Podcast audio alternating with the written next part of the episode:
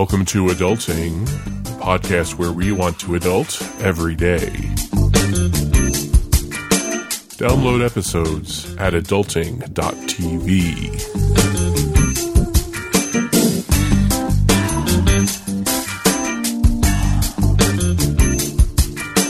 Welcome to this week's episode of adulting dot t v. I'm Miranda Marquit, and I am here with Harlan Landis. How are you doing today, Harlan? I'm doing well. How are you, Miranda? I'm doing great. Yeah. Um, yeah, this is also really fun because a couple times a year we get to record in the same room with each other. Yeah, once in a while. Yeah, and then we sometimes do it, stream it live on Facebook. So, hi. Hi, Facebook. Hi, Facebook. Make sure you subscribe to us on Facebook. Follow us on Facebook. That's Adulting, the, the page Adulting on Facebook. And when we do this, you can be get a little notification and be su- pleasantly surprised to see us record. If we're capable, we will look. I knocked my internet out, so I don't know what happened. But anyway, we maybe you'll be able to look, Miranda, and see if anybody's leaving us any comments and has any questions as we're going about and recording our podcast, since you are watching the recording live. And today we're talking about student loans. And I know I had quite a bit of student loans when I graduated college. And then I struggled to pay them off. I was working for a nonprofit. Then I decided to stop working for the nonprofit. And then I started getting a graduate degree, and I added to my student loan debt a little bit. Although my company was paying for my master's degree, I did get a student loan anyway, kind of stupidly, because I was uh, encouraged to by the school. And cash flow was an issue, so I didn't always use the reimbursement to pay back my student loans, which was stupid. But I'm sure we'll cover situations like that as we go ahead and talk about our podcast today. Oh, yeah, for sure. Well, and I, I did too. I mean, like you, I mean, you're pretty much encouraged to just go ahead and get that debt and, and just do it all, take the max amount. And, and I had a scholarship. I had a full... I had a full tuition scholarship. I had a part-time job. I mean, I had a lot of things. There was no reason for me to take out nearly as much as I did, but I did anyway. And we're not alone. The latest numbers from the Federal Reserve indicate that there are one point four trillion dollars. That's a trillion. That's with a T in student loan debt outstanding right now. And forty-four million borrowers are affected. And if you work that out, and somebody else did the math, Student Loan Hero did the math, and they said that that amounts to about three hundred fifty-one dollars a month on average for the borrower aged twenty to thirty years. So we're not alone with our student debt stories. We have millions of people who are with us. Yeah, and this is a real burden for people getting out of college.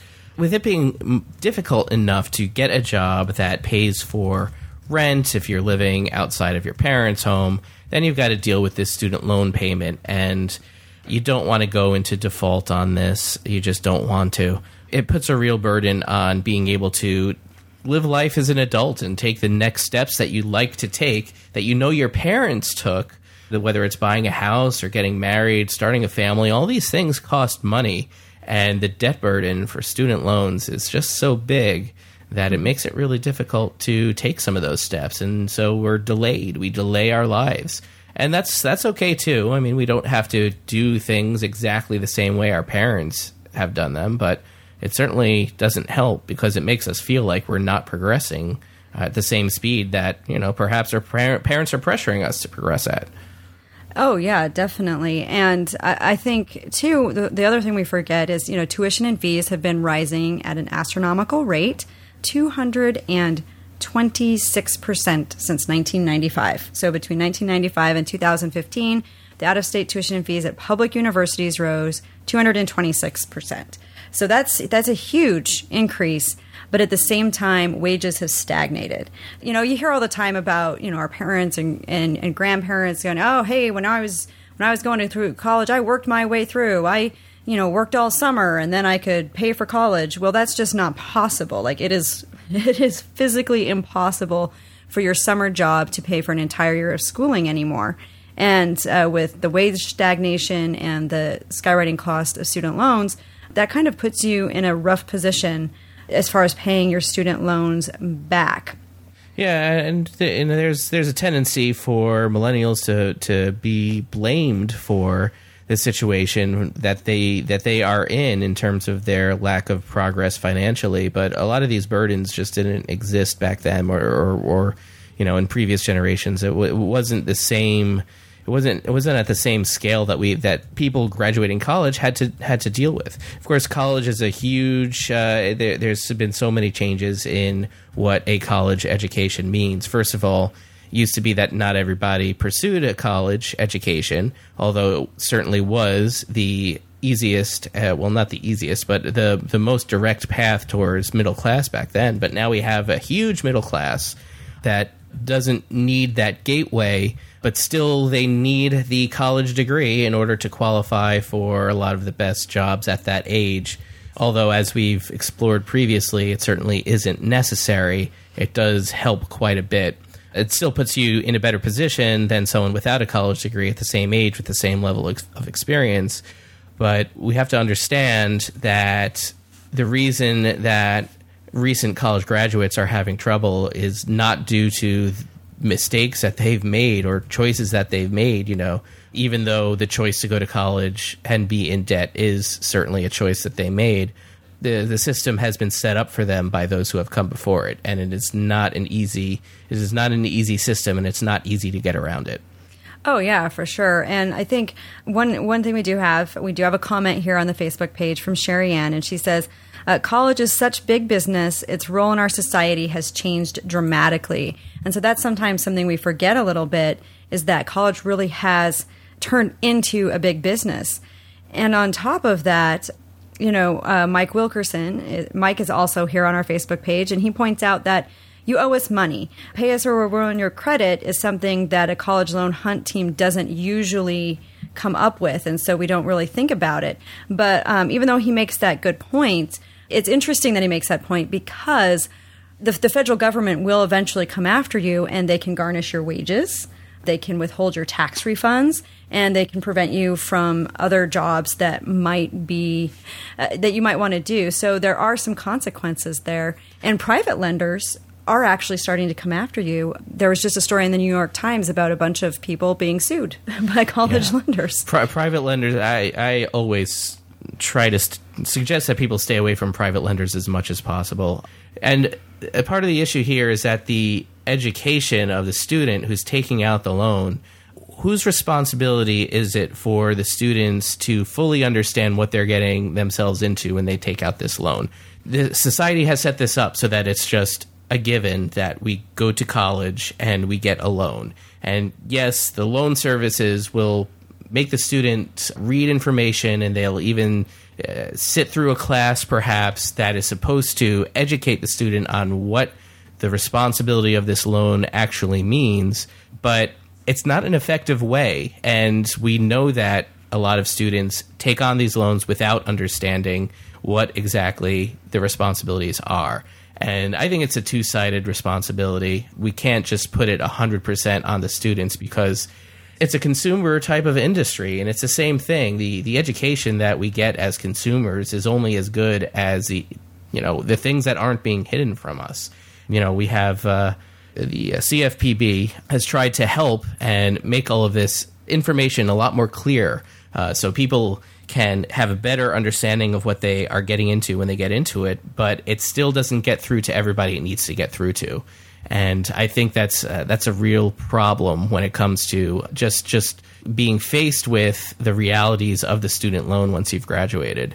You know, a lot of people claim, well, you know, no one ever told me what I was getting into, no one ever explained what it means to have to pay four hundred dollars, five hundred dollars a month when you're also trying, you know, on this loan while you're also trying to pay your rent. So yeah, I think I think it's it's got to be a two-sided approach to educating students as they get into the student loan to begin with.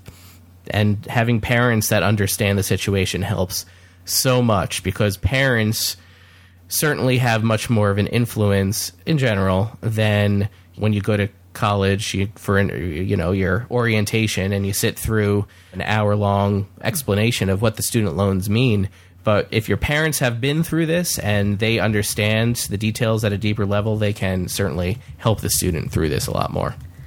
Oh, yeah, for sure. And, and Lance points out that you don't need a college degree to make good money, and we actually have an episode on that coming out fairly soon, so keep an eye on that. We do have an episode coming out about how you can make money without necessarily getting a traditional college degree. But let's jump into this then and talk about what are some of the things you can do if you find yourself unable to make your student loan payments. Like, what are you going to do about it? Well, recently, I mean, until recently, I should say, there there have been some pretty strong programs to help you, whether it's deferment, forbearance, or uh, income-based repayment plans. But are these all going forward with new administration? I think, uh, you know, Miranda, you work with Student Loan Hero. That's that's your that's a company you work for. So you probably have all the latest details on whether these programs are still going forward in the form that they have been for federal loans anyway. Private loans are, you know, it's a wild west. Avoid that. But for federal loans. Yeah, so for federal loans, the suggestion in the most recent budget, the recommendation is to actually combine the plans. There are four different income-based repayment plans offered by the federal government right now. And so it's all about kind of narrowing those. They're hoping to consolidate them into one. So income-based repayment is probably not going away anytime soon. And so that's something you can do. So when you sign up for income-driven repayment, when you go to consolidate your student loans, you will be able to find, you'll be able to just get them all. And then your, how much you pay is capped. So it's capped at like ten percent of your income. And so that helps you as far as a monthly payment goes. And then your term, depending on which plan you're on, your term is anywhere from twenty to twenty-five years. Now, the thing you have to be aware of with these income-driven repayment plans, these income-based repayment plans, is the fact that you could end up owing a lot more than you borrow, right? Because uh, anytime you lengthen your loan term and you're paying interest for longer on that large amount of money, it kind of ups what you repay. So you do have to be careful. These plans can be great if you can't make your payments now, because uh, if you don't have much income, then your payment's going to be very low, and it can help you with your current cash flow problems, which is great without having you fall into default, and you don't want to fall into default. But you do want to speed up your repayment as soon as possible and kind of pay those off, because you do not want to be stuck. Uh, because, yeah, like I said, these kinds of plans end up, you could end up owing way more and repaying back a huge amount of money. In deferment and forbearance, we want to be pretty clear on what those are. I know that while I was an undergraduate, you know, there's uh, even if it's not exactly, if it doesn't work exactly the same, we had subsidized and unsubsidized loans, and subsidized meant that at least the in, I wouldn't have to worry about accruing interest on those loans while I was in college. And this was, you know, this is twenty years ago. But while you're in school, you can defer your student loan payments. So a lot of people do end up going back to get another degree while they're still dealing with their first student loans, in the hope that they can defer their student loans, get another degree, get a better job, make more money, and then be able to handle the additional bulk of student loans that that they'll receive when they graduate. You know, in the meantime, deferment and forbearance, the, those are absolutely options that you should look into in certain in certain periods of your life, so that you can hopefully earn a little bit, uh, save your cash flow, so you can save money at the same time that you're deferring your student loans. Oh, yeah, definitely. And and that's something you want to consider as well. If you really can't handle it and, and you're having a hardship problem, make sure you do talk to your lender. But it is important that if you do want to be on income-based repayment rather than deferment or forbearance, because one of the nice things about income-based repayment, as our friend Jay Fleischman has said in the past, um, he is a student loan lawyer, uh, he points out that if you're on the income-driven repayment, you don't have to worry about, I mean, you're still, you know, consider making your payments, they're on time, and all of that stuff. And so if you decide you want public service loan forgiveness down the road, or, or some other program, uh, you're not disqualified for it, or you don't wind up pushing back your eligibility. So income-driven repayment can really help if you are facing that immediate hardship. You just need to be careful and, and make a plan to move forward and pay down those loans a little bit faster later on. So one of the things that you can do while you're trying to figure out exactly how to handle the, your student loan payments is to cut back on expenses. And nobody likes to hear that, because it certainly isn't fun, and it isn't the way we want to live our life as adults, to have to think about cutting back on things that you really like. I know that there was a time when I was struggling with you know, student loans on top of credit card debt, on top of affording rent, on top of a really low income at a nonprofit organization, mm. in which and lots of expenses mm. for, you know, travel and various things that I had to do. Cutting back expenses was something I just, you know, there, there was no choice. It, it just made a lot of sense, and I had to figure out a way to make it work. So forget forget about cable T V. Uh, and a lot of people have already done that. I mean, a lot of people are cutting the cord now and finding ways to watch online. But today it's even cutting back on those utilities like the internet, um, mm-hmm. the extra cell phone. Well, not extra, but I mean the extra services that you have with your cell phone. Certainly a lot of things that we pay for on a month-to-month basis are not necessary. And I know that as a struggling college graduate, I had to cut back on those things. I had to cut back on rent. I mean, for a while I was living on my own, and that was certainly a big expense. And I moved somewhere to where it was closer to work for a while. I found a roommate that I didn't like, and that didn't really work out all that well. But these are sacrifices that you have to make when you have uh, financial responsibilities and you don't want to damage your future. Uh, you just have to come up with different ways to make it work. And uh, I know that cutting back expenses was huge for me, and it should be something that's on everybody's list. I think the other thing people kind of overlook sometimes is that sometimes you just need to make, you can work to make more money. At some point, you cut expenses, you can't do any more. And, you know, if you have room for, I'm, I'm going to say it, your favorite word, side hustle. If you have room for a side hustle in your life, then you can make a little extra money and kind of uh, work toward putting that money toward paying down your student loans or getting yourself in a position where you're a little bit better off. Sure. Yeah, no, I know all about that. And I was, uh, that's exactly what I did as well. While I was saving money, while I was cutting expenses, when I was having the most difficulty financially, uh, you know, I looked for ways I could use the skills that I had outside of the seventy hours a week job I was working, and uh, designed websites for people. And this was back when not everybody knew how to design a website. So it's, I mean, it doesn't sound very impressive now, but back then it was impressive. You're right. Impressed. It's yeah. It's super impressive. so so yeah, I mean, you, you have coding. Use whatever skills that you have to to figure out exactly how you can hustle a little a little bit and make some money and really put that towards reducing that debt, so you'll have more flexibility in the future.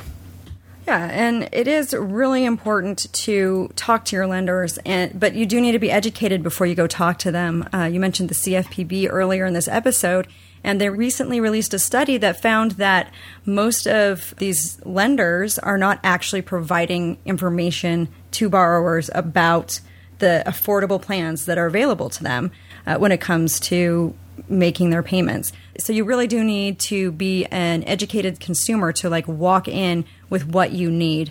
And I think one thing that we haven't talked about as well is uh, refinancing and private refinancing. Now, this is not usually a good idea with your federal loans. You lose your protections. But many people, there's a growing number of people who have private student loans, and they might be able to refinance. But there are some pitfalls there as well when you try to refinance. So what are some of the federal protections that you get when you have a federal student loan versus a private student loan? And it may not be clear initially when you're when you're working with student loans, when you're first applying for student loans, as to what you're doing. So maybe we got to talk a little bit about that, like the FAFSA, and really understand exactly what what you're doing when you apply for student loans. It might be too late for a lot of listeners because, you know, now we're at this position where we're trying to deal with the decisions we made uh, years ago and paying off these student loans. But maybe it'll lead to a better understanding of the types of student loans that are out there. Oh, yeah. So basically, most of the protections that come with federal loans are basically this ability to access the income-based repayment Uh, later on, uh, so that if your income is low, then you're only paying a small percentage of your income for student loans rather than a huge percentage, and then access to other programs that you might be able to take advantage of, like public service loan forgiveness, which it's up in the air, but you know people seem to like it, so maybe it won't be taken away from us. Uh, but mm-hmm. you know some of those kinds of things, and then also access to the forbearance and, and deferment hardship programs. Not every private lender has the same hardship programs that you can take advantage of. Being able to do that is important. And so when you're getting ready to apply for student loans, a lot of people immediately uh, go private. There's a lot of these private loans. Uh, I actually talked to somebody in my hometown the other day. He said, oh, my granddaughter is applying for student loans, and she put in student loans. She searched student loans, and one of the first things that came up was an ad for a private lender. And so he asked if this is where she should get her loans. And of course, I was like, no, no, uh, let's start with the federal student aid site. So you, you want to start out by going to the education department, uh, the government's education department, and going through their website to get your get your student loans. And you can apply filling out the FAFSA. That's the free application for For the student aid, it's for the student aid, and it's how you how they determine your eligibility for grants and student loans and also work study programs. Right. So free application for student financial aid, right? Yeah, something yeah, like that. It Fa- yeah. It's the FAFSA. FAFSA. So, what are some of the private student loan companies, and, and what are they trying to do exactly? I know I know I know of SoFi um, because I know that they deal with a lot of our financial community. You know, how how do they work exactly? When you're talking about refinancing private student loans, yeah. or, well, you can also refinance federal student loans, but it's something you should only do after much, much thought.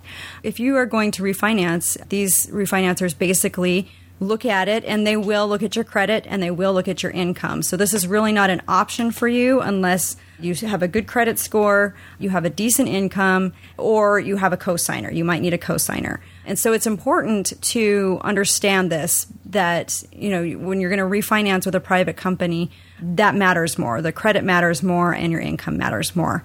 Basically, they just, they give you a loan and you can choose which student loans you don't. It's not an all or nothing situation. And there are several lenders on the Student Loan Hero website. You can choose a lender. You can choose, you can pick and choose which student loans you want to refinance. So if you want to keep your federal loans and then refinance your private loans separately, which is actually what I did once a long time ago. And you can do it separate uh, so that you don't end up mixing them. And you really don't want to mix and match. You don't want to put them together unless you have a really compelling reason to do so. And it's probably a good idea to consult with somebody before you make the decision to refinance your student loans. So we haven't talked a lot about saving money on college in the first place because the audience is is a little bit older, and we're expecting that most of the people listening have already gone through college and have the student loans and have to deal with them. But for those who might not have uh, done that yet, I think that there's s- some interesting ways to get that college education while saving some money. And one of the biggest things is spending a year or two going to community college first and then transferring to the school that you would, you, you're more interested in. And I know that has worked for a lot of people in terms of just the ability to save money while still graduating with a, a degree that they want and with a lot less uh, student loan debt. Oh, yeah, definitely. That's a really good thought. And one of the things that I love is I recently wrote an article about Generation Z and how they're approaching college, and it's completely different than the way Gen Xers and millennials did, right? Like our generation and millennials, we were just like, go to college. It doesn't matter what it costs. Get the loans. It'll be all just fine. You'll make it. You'll make good money, and everything will be beautiful. And Gen Z, uh, my son's generation, are actually starting to look at, okay, what is the cost of this education? And can I do this with as little debt as possible? And my son, his main his main top contenders at this point are the university that his, his dad teaches at so that he can go for mm. practically free, not completely free, but practically free. And universities that I attended and that his dad attended that offer legacy scholarships, so that he doesn't have to pay as much. And then finally, the local community college. He's actually looking at that as a place to start. So that if, if you're not there yet, or if you're planning on going back to school, uh, cost does matter, and it can make a big difference. So uh, I think we covered a lot of information about dealing with the student loan payments once you have them. So what are some of the do nows? Let's, let's wrap this into just a few things that we can suggest that people do now to fix their student loan situation? Yeah, so the first thing you want to do is find out who your student loan servicers are. A lot of people don't even know this information, and it's kind of hard to know, right? Because you've got every year it's a new loan, every semester it's a new disbursement. And so it, you've got all this information. Well, we'll go ahead and make sure that in our show notes for this, we have this link for you. But if you go to the uh, National Student Loan Data System, which has all of that federal, your federal student loan, if you go to that website, you can get your credentials, you can sign in, and you can find out who has your student loans and how much you owe. So that's the first thing to do because, uh, as we found out in recent weeks, sometimes the information isn't always accurate that people come at you with. So this will help you figure out where what you owe and where you stand so you can see where you're at. Yeah, the New York Times had an article really recently about the situation that a lot of student loan borrowers are finding themselves in, where they're actually being sued by the companies that think they own the student loans. The situation is very similar to what happened in two thousand seven and two thousand eight with the financial meltdown and the recession and the crash. All those mortgages back then got packaged up and sold to different companies, and then different companies would package those up and sell them to different companies. So there's this trail of ownership. And the same thing has gone on with student loans. You don't know who the real owner of your student loan is. You know you're you're making payments to a servicer, but that servicer is working on behalf of, of different companies or even different, not even companies, but different trusts. What has happened is that there are lawsuits against those student loan borrowers who are in default, who haven't made their payments. And then it goes to court, and then it determines that the paper trail was so convoluted that those who are saying that they're the owners of the loan can't prove it. And so those companies end up losing in court to the borrowers. Being able to trace your loan back to who really owns it, it's going to be very difficult sometimes. And really, for most borrowers, Uh, if you are paying on time, the only entity that you have to deal with is the servicer, because they're the ones who are billing you and the ones that you have to pay. So in most situations, that's all you have to deal with. But sometimes there are, if if this gets to the point where you're not making your student loan payments, things can get really dicey about how things play out in court. So let's avoid that at all costs. Yeah, I think the next thing to do is find out what programs you are eligible for. So go ahead and check out the Department of, of Education site, see if you're eligible for income-driven repayment, find out if maybe you're eligible to enroll in public service loan forgiveness, find out like if you're a teacher, there are programs, if you want to volunteer with AmeriCorps or Peace Corps, find out about those programs because they offer a certain measure of education award benefit that can help you pay down your student loans. So go out there, see what programs you're eligible for, and then start signing up. That might help you alleviate some of your cash flow issues and feel a little bit better about your future. Yeah, and the next thing you can do is start the con- consolidation process. Every every year that you go to college, it's it's a new loan that you take out. You don't take out one loan when you start, and then four years later, you start paying that back. Every year you go to school, you take out a new loan. So you might have for at least four different loans by the time you graduate with a bachelor's degree. And each of those four loans might have different interest rates, different payments. Consolidation really helps to put all of those loans together and and deal with one payment. And it's usually a smaller payment, although it'll be paid off over a longer period of time. As Miranda mentions, the cash flow is important at that age. So that is the primary thing. You can always speed up loan repayment when you have a stronger cash flow through income from working, side hustles, whatever it happens to be. So start that process. Start it today after you finish steps one and steps two that we're talking about with these do nows. But get that loan consolidation done if it makes sense for you. At least research it, figure out what your savings would be, and if it makes sense, do it. And and really, the federal student loan consolidation is going to be your best deal. And just be careful if you start dealing with those private student loan consolidators and uh, understand what those companies are really after. And, of course, it's to make a profit. Right, of course.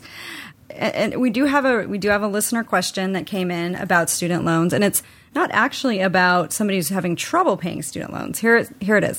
It says, people keep telling me to pay off my student loans ASAP, but I feel comfortable right now. Do I really need to rush to pay off my student loans?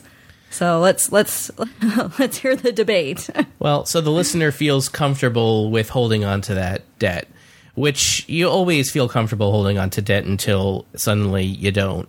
You've got to take a, a pretty analytical approach to this. A lot of people just want to get rid of debt as soon as possible because debt is bad.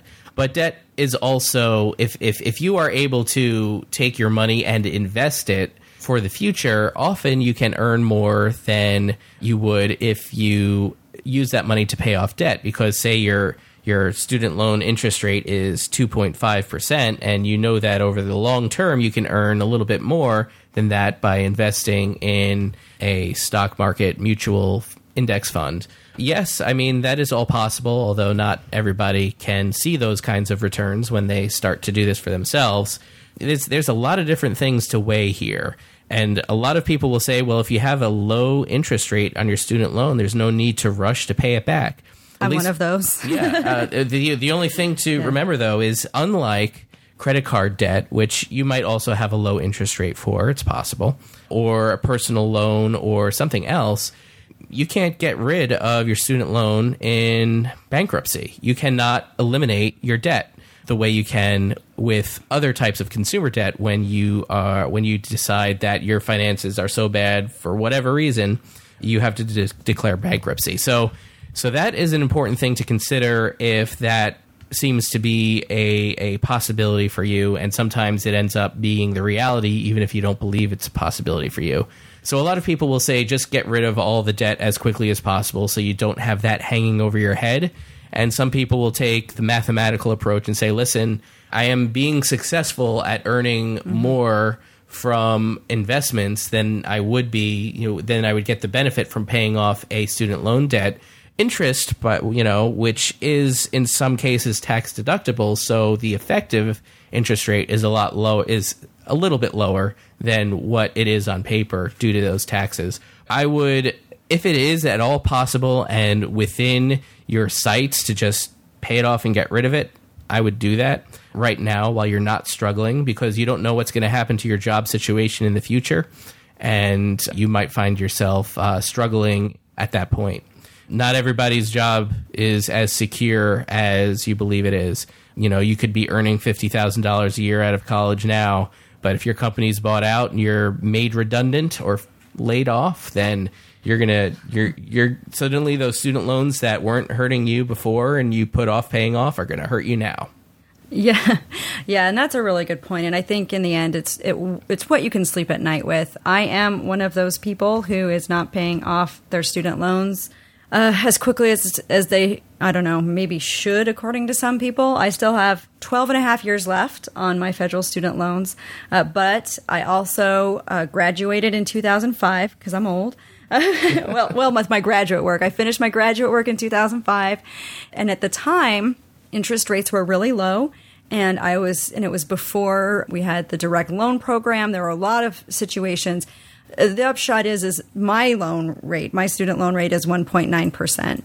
I feel a little bad sometimes sharing that because it is a very low rate, and I see no reason to pay it off early. But as Harlan points out, there, if you can't sleep at night because you are worried about what happens tomorrow and what happens with the job and all of that stuff, then by all means, rush into it. But in the end, I think it's, you know, what can you handle? What helps you sleep at night? Fantastic. I think, you know, it's it's definitely a um, nuanced approach, and there's no one one size fits all answer to a question like that. And And that's important to remember as we're dealing with all types of money decisions. So, yeah, I think this was a great discussion. Uh, make sure you subscribe to adulting dot t v by going to adulting dot t v slash iTunes to sub- subscribe on Apple Podcasts or Stitcher as well, and any other app that you might have that for which you use to listen to podcasts. Just go to adulting dot t v to subscribe.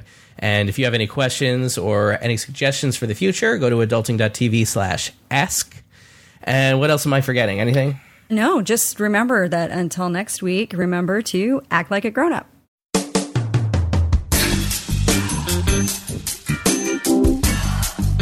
Thank you for listening to Adulting.